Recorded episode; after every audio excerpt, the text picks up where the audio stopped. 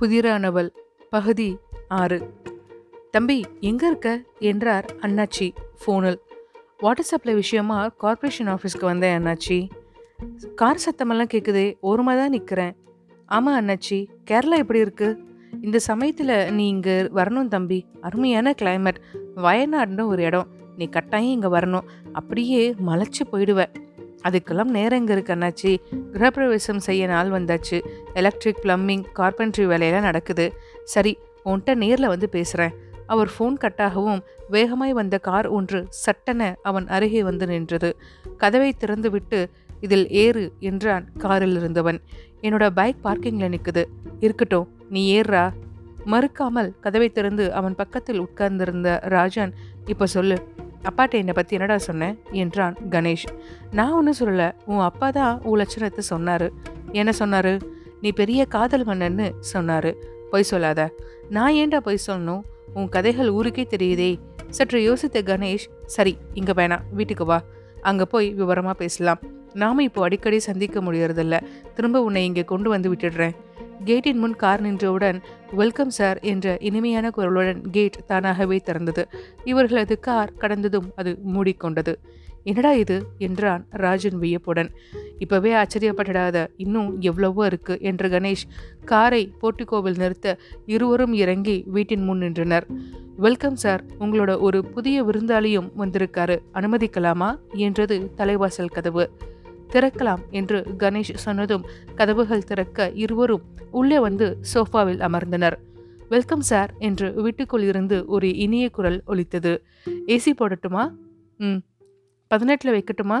இருபதில் இருக்கட்டும் என்று கணேஷ் சொன்ன மறு நிமிடமே ஹாலில் குளிர்ந்த காற்று பரவியது. டிவி வேண்டுமா சார்? என்றது அந்த குரல் அடுத்ததாக. ஏதாவது பாட்டு? ரொம்ப குறைஞ்ச வால்யூமில் ப்ளீஸ்.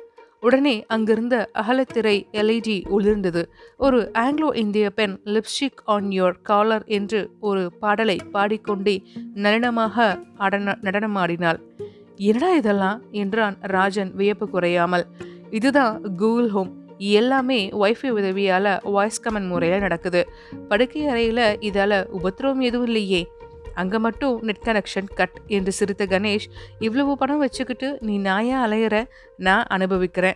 அது சரி அப்பாட்ட அந்த பில்டிங் பற்றி கேட்டையாமே?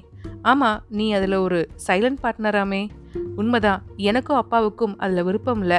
அம்மாவோட வற்புறுத்தலால் சரின்னு சொன்னோம். ஒரு நாள் கூட அந்த சைட்டுக்கு நான் போனதில்லை.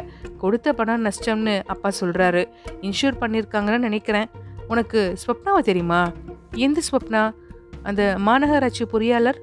ம் ஞாபகம் இல்லை நான் நினைவுபடுத்துகிறேன் ஒரு நாள் கார்ப்பரேஷன் ஆஃபீஸ்க்கு நீ போயிருந்தப்ப நீ துணைமையினர் பையனாக இருக்கலாம். ஆனால் ஏன்ட்ட வச்சுக்காதன்னு ஒரு ஏஇ சத்தம் போட்டாங்களாமே நிறைய பேர் கேட்டிருக்காங்க. அவன் அதிர்ந்து ஓ அவளா? சும்மா விளையாட்டுக்கு ஏதோ பேசியதை அவள் பெருசாக்கிட்டா. மற்றபடி ஒன்றும் இல்லையே. சரி நான் சாரி சொல்லிட்டு வந்துட்டேன்.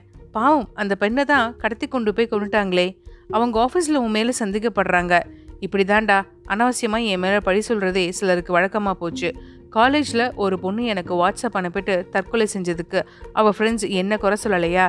நீ தானே உண்மையை சொல்லி காப்பாத்தின. அதுக்காக இப்போ எங்கள் ஹவுஸ் ஓனர் பொண்ணு முதல்ல எனக்கு வீடு தர மாட்டேன்னு சொல்லிட்டாங்க. என்ற ராஜன் அது இருக்கட்டும். உனக்கு ஸ்வப்னா மேலே இருந்த கோபம் குறைஞ்சிடுச்சா?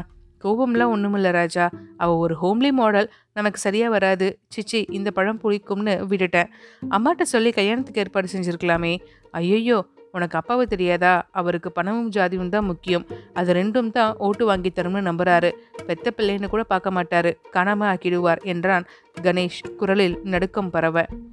மாயவன் என்கிற மாயவநாதன் பூட்டப்பட்டிருந்த கதவை திறந்து அறைக்குள் நுழைந்து நாற்காலியில் அமர்ந்து படித்துக் கொண்டிருந்த பிரகாஷ் அருகே உட்கார்ந்தான். எல்லாம் வசதியா இருக்கா எழுத்தலரே புத்தகத்தை மூடி வைத்த பிரகாஷ் ஆட்டுக்கு அலங்காரம் பண்ணி அழகு பார்க்கறது எதுக்குன்னு எனக்கு தெரியாதா என்ன? நீங்க கதை எழுதுறவர். அதுதான் ஓமானம் சொல்லி பேசுறீங்க. என்னை கொள்றதுனா சீக்கிரம் கொண்டு மரணத்துக்காக காத்திருப்பது பெரிய கொடுமை மாயவா? உண்மைதாங்க. இருந்தாலும் ஒரு ஒரு பக்க கதை எழுதவே நீங்க எவ்வளவு சிந்தனை பண்றீங்க? கொலைங்கிறது சாதாரண விஷயமா என்ன? என்றவன் துப்பறிகிற கதை எழுதுங்க. வேணாங்கல நாமே துப்பறிய கிளம்பிட்டா? என்னை கொள்றதால ஸ்வப்னா கொலை மர்மத்தை மூடி மறைச்சிட முடியாது மாயவா. உண்மைதாங்க அதை தெரிஞ்சு இன்னும் ரெண்டு பேர் இருந்தாங்க. இருக்காங்க. இலக்கண பிழைன்னு நினைக்கிறீங்களா? நான் சொன்னதும் சரிதான். ரெண்டு காவல்காரர்கள். அந்த கட்டட காவற்காரன் ராமலிங்கம் கொஞ்ச நாளைக்கு முன்னால காணாம போயிட்டான். அந்த கார்ப்பரேஷன் வாட்ச்மேன் ஐயாசாமி? பாவம் நேத்திரவு அதிகமாக குடிச்சிட்டு தண்ணிக்குள்ளே விழுந்து செத்து போயிட்டான்.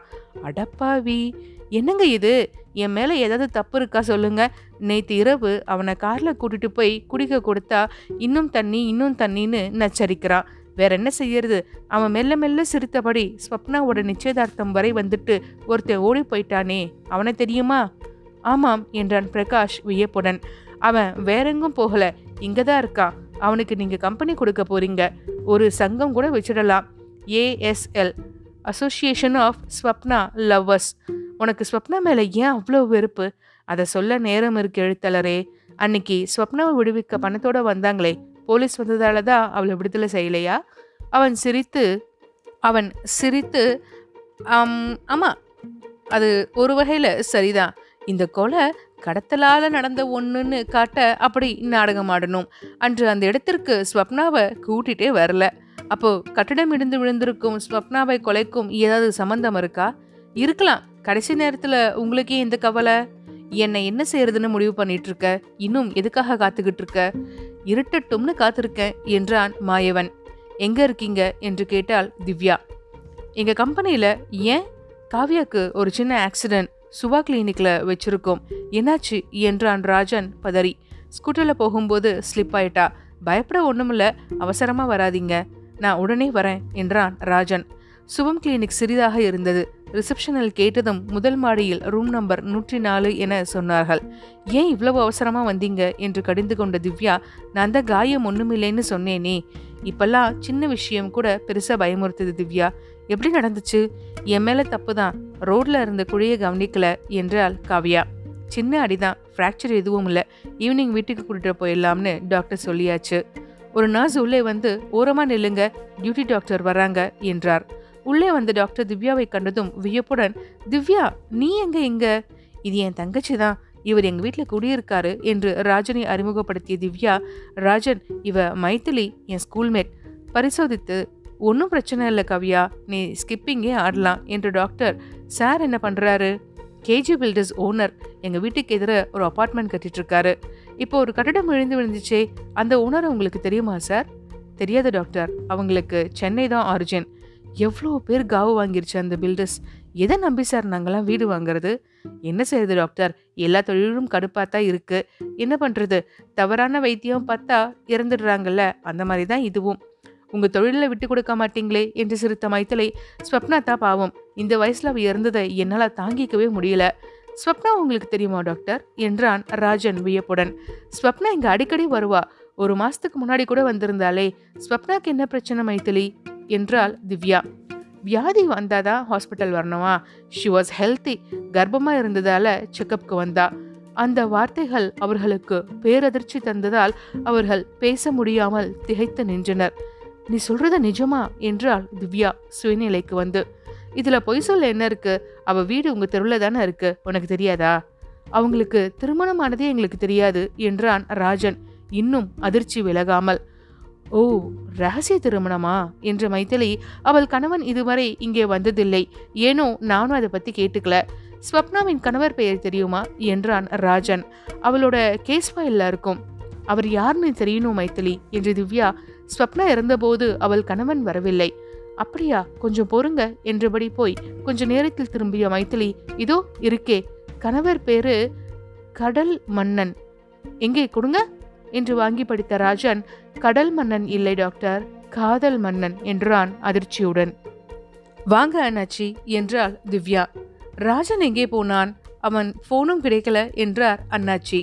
நானும் ட்ரை பண்ணினேன் மீட்டிங்ல இருக்கிறதா மெசேஜ் கொடுத்துருக்காரு.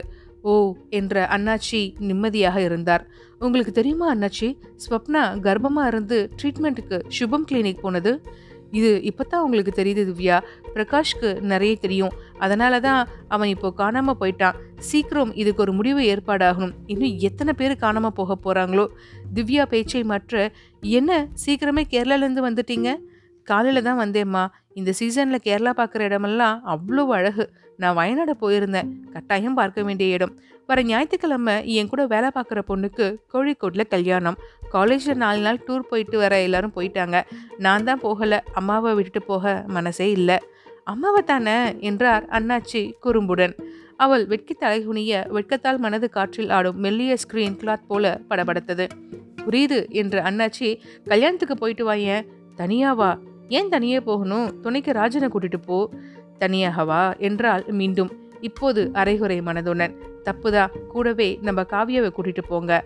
அவர் எங்க வரப்போறாரு? வேலை இருக்குன்னு சொல்லுவாரு. ஸ்வப்னா கொலை பற்றிய தகவல் ஏதாவது கிடைக்கும்னு சொன்னா தான் வருவாரு. அப்படியா சொல்ற?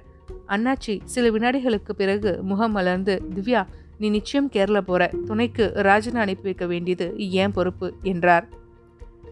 வாங்க எசிபி சார் என்றாள் ஸ்வப்னாவின் தாய். மன்னிக்கணும். மறுபடியும் உங்களை தொந்தரவு செய்ய வேண்டியிருக்கு. இன்னும் என்ன சார் விசாரணை? அதுதான் எல்லாம் முடிஞ்சு போச்சே. அப்படிதாம்மா நாங்களும் நினச்சோம். அவங்க குற்றத்தை ஏற்றுக்கிட்டாலும் அவங்களுக்கு தண்டனை வாங்கி தரணும்னா சரியான எவிடன்ஸ் வேண்டியிருக்கு. கொலைக்கான சரியான காரணம் தெரிய வேண்டியிருக்கு. பணம் கேட்டு கடத்தினது. உண்மைதான். ஆனால் அவங்களுக்கு பின்னால் யாரும் இல்லைங்கிறத நாங்கள் உறுதி செய்ய வேண்டியிருக்கு. உங்களுக்கு என்ன தெரியணும்? பிரகாஷ் அடிக்கடி இங்கே வருவாரா? அவனுக்கு ஆக்சிடென்ட் ஆவதற்கு முன்னாடி அடிக்கடி வருவான் சார் ஸ்வப்னாவும் அவனும் ஒன்றா படித்தவங்க எல்லா வேலையும் இழுத்து போட்டு செய்வான். அவன் வராதது எங்களுக்கெல்லாம் கை உடைஞ்சது போல இருக்குது பிரகாஷ் ஸ்வப்னாவை திருமணம் செய்ய விரும்பினாரா? ஆமாம் சார் எங்களுக்கும் சம்மதம் தான். ஆனால் ஸ்வப்னா தான் பிடிவாதமாக மறுத்துட்டா. ஏன்? காரணம் ஒன்றும் அவள் சொல்லலை சார் ஸ்வப்னா யாரையாவது விரும்பினாங்களா? இல்லை சார் அப்படி எங்ககிட்ட சொல்லியிருந்தா அவள் விருப்பத்துக்கு தடையாக இருந்திருக்கவே மாட்டோம். உங்கள் பொண்ணுக்கு நெருங்கிய தோழிகள்னு யாராவது இருக்காங்களா? இல்லை சார் அவள் தனியாக இருக்கதா பிரியப்படுவா. அப்படிதான் அவங்க ஆஃபீஸில் எல்லோரும் சொல்கிறாங்க உங்ககிட்ட எப்படி இருப்பாங்க? தன்னை பற்றி ஏதாவது சொல்லியிருக்காங்களா? அவள் என்கிட்ட அம்மா மாதிரி பழகியதில்லை சார். எதுவானாலும் மனம் விட்டு பேசுவா. அப்படின்னா உங்களுக்கு கல்யாணம் நடந்த விஷயத்தை பற்றி உங்களுக்கு தெரிஞ்சிருக்கணுமே? அல்லது அந்த கல்யாணத்தை ஒருவேளை நீங்கள் தான் நடத்தி வச்சீங்களா? அவள் முகம் மாறியது. என்ன சொல்கிறீங்க அவளுக்கு கல்யாணம் நடந்துருச்சா? நான் முன்னாடியே சொல்லியிருக்க மாட்டேனா? அப்போ திருமணம் ஆகாமலே உங்க பொண்ணு கர்ப்பமாகிட்டாங்களா? அவள் தலை குனிந்து உங்களுக்கு எப்படி தெரிஞ்சது? அப்படின்னா இது முன்னாடியே உங்களுக்கு தெரியும். அவள் மௌனமாய் இருக்க ஸ்வப்னாவின் காதலன் யார்? என்றார் அசிஸ்டன்ட் கமிஷனர். உண்மையை சொல்றதுனா எனக்கு தெரியாது சார். உங்க மகள்கிட்ட கேட்கலையா கேட்காம இருப்பன்னா பெரிய எடுத்த பையன் என்னை திருமணம் செய்து கொள்வதா சத்தியம் பண்ணியிருக்காருன்னு மட்டும் சொன்னா ராஜனா? பாவம் சார் அந்த தம்பி எங்கள் மேலே உள்ள இறக்கத்தில் தான் கஷ்டப்படுது. வேற யார் மீதாவது உங்களுக்கு சந்தேகம் இருக்கா? இல்லை சார். எஸ்ஐ சாந்தா ஒரு வாழ்த்து அட்டையை அவள் முன் நீட்டி இந்த கிரீட்டிங் கார்டு ஞாபகம் இருக்காமா? தெரியலையே. கொஞ்ச நாளைக்கு முன்னால உங்க பெண்ணோட அறையை சோதனை போட்ட போது இது கிடைச்சது. ஞாபகம் வருது சார். போன காதலர் தினம் அன்னைக்கு வந்தது. யார் அனுப்பியதுன்னு அவட்ட கேட்டேன். தெரியல அனுப்பியவன் யாருன்னு தெரிஞ்சா சும்மா விட மாட்டேன்னு கோபமா சொன்னான் துணை மேயரோட பையன் கணேஷ் பற்றி ஸ்வப்னா ஏதாவது சொல்லியிருக்காங்களா? அவள் திடுக்கிட்டு ஏன் சார்? என் கேள்விக்கு நீங்க பதில் சொல்லலை. சார் தயவு செஞ்சு இந்த விஷயத்தில் மேற்கொண்டு எந்த நடவடிக்கையும் வேண்டாம். என் பொண்ணு இறந்து போயிட்டா யாருக்கு தண்டனை வாங்கி கொடுத்தாலும் அவ திரும்பி வரப்போறதில்ல. அவங்கள ஆண்டவன் தண்டிக்கட்டும். என் மக கர்ப்பமாக இருந்த விஷயத்த வெளியே சொல்லி இறந்தவளுக்கு கலங்கத்தை ஏற்படுத்திடாதீங்க ப்ளீஸ் உங்கள் பெண் அபார்ஷன் பண்ணிக்கிட்டாங்களா? இல்லை சார். போஸ்ட்மார்ட்டம் ரிப்போர்ட்டில் அவங்க கர்ப்பமாக இருந்ததா சொல்லலையே. அபார்ட் பண்ணும்படி நான் சொன்னது உண்மைதான். ஆனால் அவள் எங்கே செஞ்சான்னு எனக்கு தெரியாது. நீங்கள் சொல்கிறது ஞான் பறையிறது சாரி நான் சத்தியமாய் சொல்கிறேன் சார் ஒரு விஷயம் கேட்க மறந்துட்டேன் என்றார் மலைச்சாமி. உங்கள் சொந்த ஊர் கேரளாவில் தானே இருக்குது எந்த ஊர்? கல்பேட்டான்னு வயநாடு மாவட்டத்தில் இருக்குது சார் என்றாள் ஸ்வப்னாவின் அம்மா. மலையும் மலை சார்ந்த இடமுமான வயநாடு மாவட்டத்தில் கேரளத்தின் அத்தனை அழகும் கொட்டி கிடந்தன. லக்கடியில் உள்ள ஒரு ரெஸ்டாரண்ட் ரூம் போட்டிருந்தார்கள். மூன்று புறமும் அடர்த்தியான காடுகள். அடர்ந்த மலை சூழ்ந்து ஒரு இயற்கையான எழிலை உண்டாக்கியிருந்தது. அதுவும் போதாதென்று அங்கே வளர்க்கப்பட்ட மலர்ச்செடிகள் அந்த இடத்துக்கு மேலும் அழகூட்டியிருந்தது. ரிசப்ஷன் அறையிலிருந்து மேல்நோக்கி சரிவாய் ஏறிய சாலையில் ரெஸ்டாரண்ட்டுக்கு சொந்தமான ஜீப்பில் ஏறி அறைக்கு செல்ல வேண்டியிருந்தது. செல்லும் வழியிலேயே நீச்சல் குளம் கேன்டீன்கள் இருந்தது. ஜீப்பிலிருந்து பெட்டிகளை அறையில் எடுத்து வைத்த அட்டண்டரை அனுப்பி வைத்த பின் திரும்பிய ராஜன் அறையின் கண்ணாடி சுவரின் வழியே வேடிக்கை பார்த்து கொண்டிருந்த திவ்யாவின் அருகே சென்று என்ன பார்க்குறீங்க திவ்யா? எவ்வளவு அழகா இருக்குல்ல? அது சரி. காவியா எங்க? குளிக்கிறா என்றாள். என்ன ஒரே ரூம்ல தான் மூணு பேர் தங்க போறாமா? ஏதாவது வில்லங்கமான திட்டம் வச்சிருக்கீங்களா? சச்ச என்றான் அதிர்ச்சியுடன். இந்த ரூம் தான் இருந்தது. நைட்டுக்குள்ள நான் ரூம் கேட்டிருக்கேன். என்னங்க என்ன போய் எப்படி நினைச்சிட்டீங்க? உங்களை போய் அப்படி நினைச்சது தப்புதான் என்றால் சலிப்புடன். அந்த ஸ்விம்மிங் பூல் நீர் நிறத்துல எவ்வளவு அழகா இருக்கு பாருங்க. போய் குளிச்சுட்டு வரலாமா? என்னங்க தவளை மாதிரி எங்கே தண்ணியை பார்த்தாலும் தாபா பார்க்குறீங்க? நீங்கள் கல்யாணத்துக்கு போகலையா? ஏழு மணிக்குள்ளே இங்கேருந்து புறப்பட்டா தான் காலிக்கட்டுக்கு ஒன்பது மணி முகூர்த்தத்துக்கு போக முடியும். ஈவினிங் டென்ஷன் இல்லாமல் நீச்சல் குளத்தில் குளிக்கலாம். நீங்கள் கல்யாணத்துக்கு வரீங்களா? இல்லை திவ்யா பக்கத்தில் கல்பட்டாவில் என் நண்பன் ஒருத்தன் மீட் பண்ணணும். நான் உங்களை கல்யாண மண்டபத்தில் இறக்கி விட்டுட்டு திரும்பிடுவேன். மறுபடி ஈவினிங் வரேன். எதுக்கு தேவையில்லாமல் அலையிறீங்க? என்றால் திவ்யா. நாங்கள் பஸ்ஸில் போயிடுறோம். எங்கள் குரூப் கல்யாணம் முடிஞ்சதும் இங்கே பக்கத்தில் இருக்கிற குருவா தீவுக்கு தான் வராங்களாம்.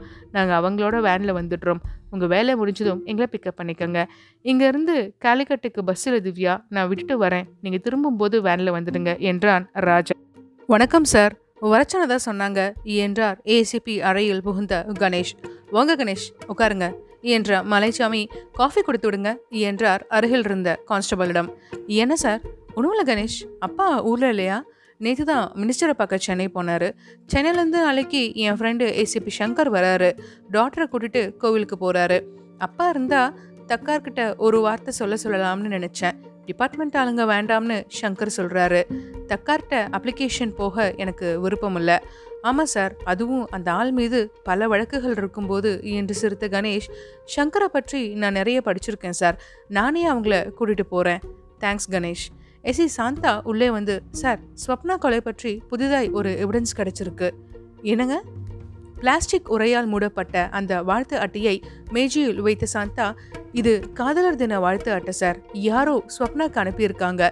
இதை அனுப்பினவங்க யாருன்னு கண்டுபிடிச்சா கொலகார்னு நெருங்கிடலாம் சார். அப்போ ஃபாரன்சிக் அனுப்பிடுங்க. கைரேகை எடுக்க சொல்லலாம். சந்தேகப்பட்டவங்க கைரேகையும் கலெக்ட் பண்ணுங்க என்ற அசிஸ்டன்ட் கமிஷனர் கீழே காமன்னு தமிழில் எழுதியிருக்கு போட்டிருக்காங்களே. காமன்னா காமன்னா பொதுவாக கா மன்னா மதன் மன்மதன் காமன் கோட்டைன்னு ராமநாதபுரம் மாவட்டத்தில் ஒரு ஊர் இருக்கு. காமன்னா காதல் மன்னன் என்பதின் சுருக்கம் இன்னும் வைத்துக்கொள்ளலாமே சாரி சார் நான் புறப்படலாமா? என்றான் கணேஷ் சங்கடத்துடன். சாரி கணேஷ். நீங்கள் கிளம்பலையா? வேலை டென்ஷனில் மறந்துட்டேன் என்றார் ஏசிபி வெளியில் வந்ததும் அவசரமாக காரில் ஏறின கணேஷ் ஃபோனை எடுத்து ராஜா நீ எங்கே இருக்க? கேரளாவில் என்றதும் ராஜன் குரல். உடனே புறப்பட்டு வாடா. ஏண்டா இங்க முக்கியமான வேலை இருக்கு?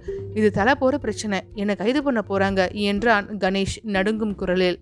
குருவா தீவின் கரையில் வனத்துறைக்கு சொந்தமான இடத்தில் காரை பார்க் செய்த ராஜன் திவ்யா வந்துட்டேன். நீ எங்க இருக்கீங்க? என்றான் போனில் தீவுக்குள் இருக்கும். உள்ள வாங்க என்றாள் திவ்யா.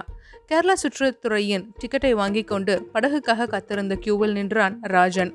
தீவை அடைவதற்காக கடக்க வேண்டிய ஓடை பெரிதாக இல்லாவிட்டாலும் கூட அதன் ஆழம் அதிகமாக இருக்கும் என்பதை தெரிவிக்கும் வகையில் மூங்கில் படகில் ஓடையை கடப்பவர்களுக்கு லைஃப் ஜாக்கெட் கட்டாயமாக இருந்தது. தீவின் கரையில் இறங்கிய பிறகும் செல்லும் வழியெங்கும் ஓடுகின்ற சிறு சிறு ஓடைகளின் குறுக்கே மூங்கில் பாலங்கள் வளைந்து நின்றன. அந்த சிறிய தீவில் பசுமையான மரங்களின் நிழலில் அமைதியான காபினி நதிக்கரையில் நடந்து செல்வது ஏதேதோ நினைவுகளால் குழம்பி கிடந்த அவன் உள்ளத்துக்கு அமைதி தருவதாக இருந்தது. அந்த பயணம் முடியும் இடத்தில் கூட்டம் குழுமியிருந்தது. ஓடிக்கொண்டிருந்த நதியில் பலர் குளித்துக் கொண்டிருந்தனர். அங்கிருந்த பாறைகளில் ஒன்றின் மேல் அமர்ந்திருந்த திவ்யா ராஜா என்றால் கைகளை ஆட்டியபடி. நெருங்கி காவியா எங்க? என்றான். குளிக்கிறா. நீங்க போலையா? குளிப்பது உங்க பொழுதுபோக்காச்சே.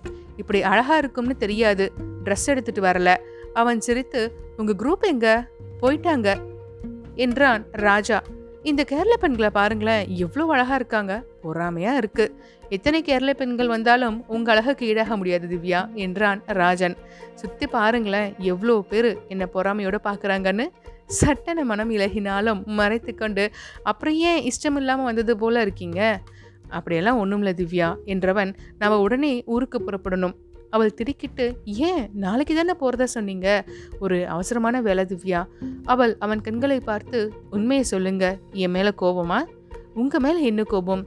காலையில் ஒரே ரூம் தானே ஏதாவது திட்டம் இருக்கான்னு விளையாட்டாக கேட்டேன். தப்பாக எடுத்துக்கிட்டீங்களா? என்னை மன்னிச்சிடுங்க. சச்சா என்னங்க இது? உங்களை போய் தப்பாக நினைப்பேனா? ஒரு தவிர்க்க முடியாத வேலை. அதான் போயாகணும்.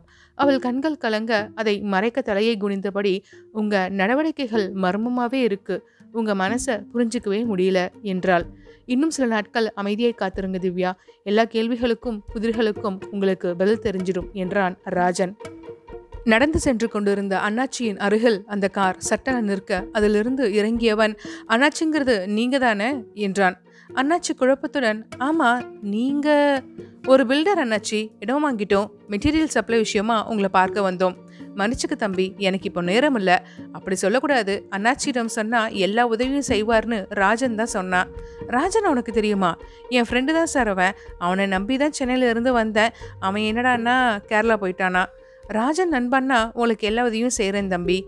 தேங்க்ஸ் அண்ணாச்சி. வாங்க இந்த இடத்த காட்டிட்டு திரும்ப இங்கேயே கொண்டு வந்து விட்டுறேன். காரில் போகும்போது ராஜன் உன்னை பற்றி என்னிடம் சொல்லவே இல்லையே. உன் பேர் என்ன? என்றார் அண்ணாச்சி. என் பேர் மாயவநாதன். அண்ணாச்சி மாயவன்னு கூப்பிட்டா போதும் என்றான் அவன். வனிதா வழக்கப்படியை அதிகாலையில் எழுந்து பூஜையை முடித்து விட்டாலும் அந்த சாம்பராணி வாசனை வீடெங்கும் கமழ்ந்தது. சமையல் அறையிலிருந்து ஸ்கந்தசஷ்டி கவசம் ஊழித்தது. ஹாலில் சோஃபாவில் அமர்ந்து ஹிந்து பேப்பர் படித்து கொண்டிருந்த அசிஸ்டன்ட் கமிஷனர் மலைச்சாமி ராஜனும் கணேஷும் வருவதை கவனித்து வாங்க என்ன ஏழு மணிக்கே வந்துட்டீங்க? கேரளாவிலிருந்து காலையில் தானே வந்திருப்பீங்க? ஏதாவது அவசரமா? ஆமாம் சார் என்றார் ராஜன். கணேஷ் உங்ககிட்ட ஏதோ சொல்லணுமா? ஸ்டேஷனுக்கே வந்திருக்கலாமே.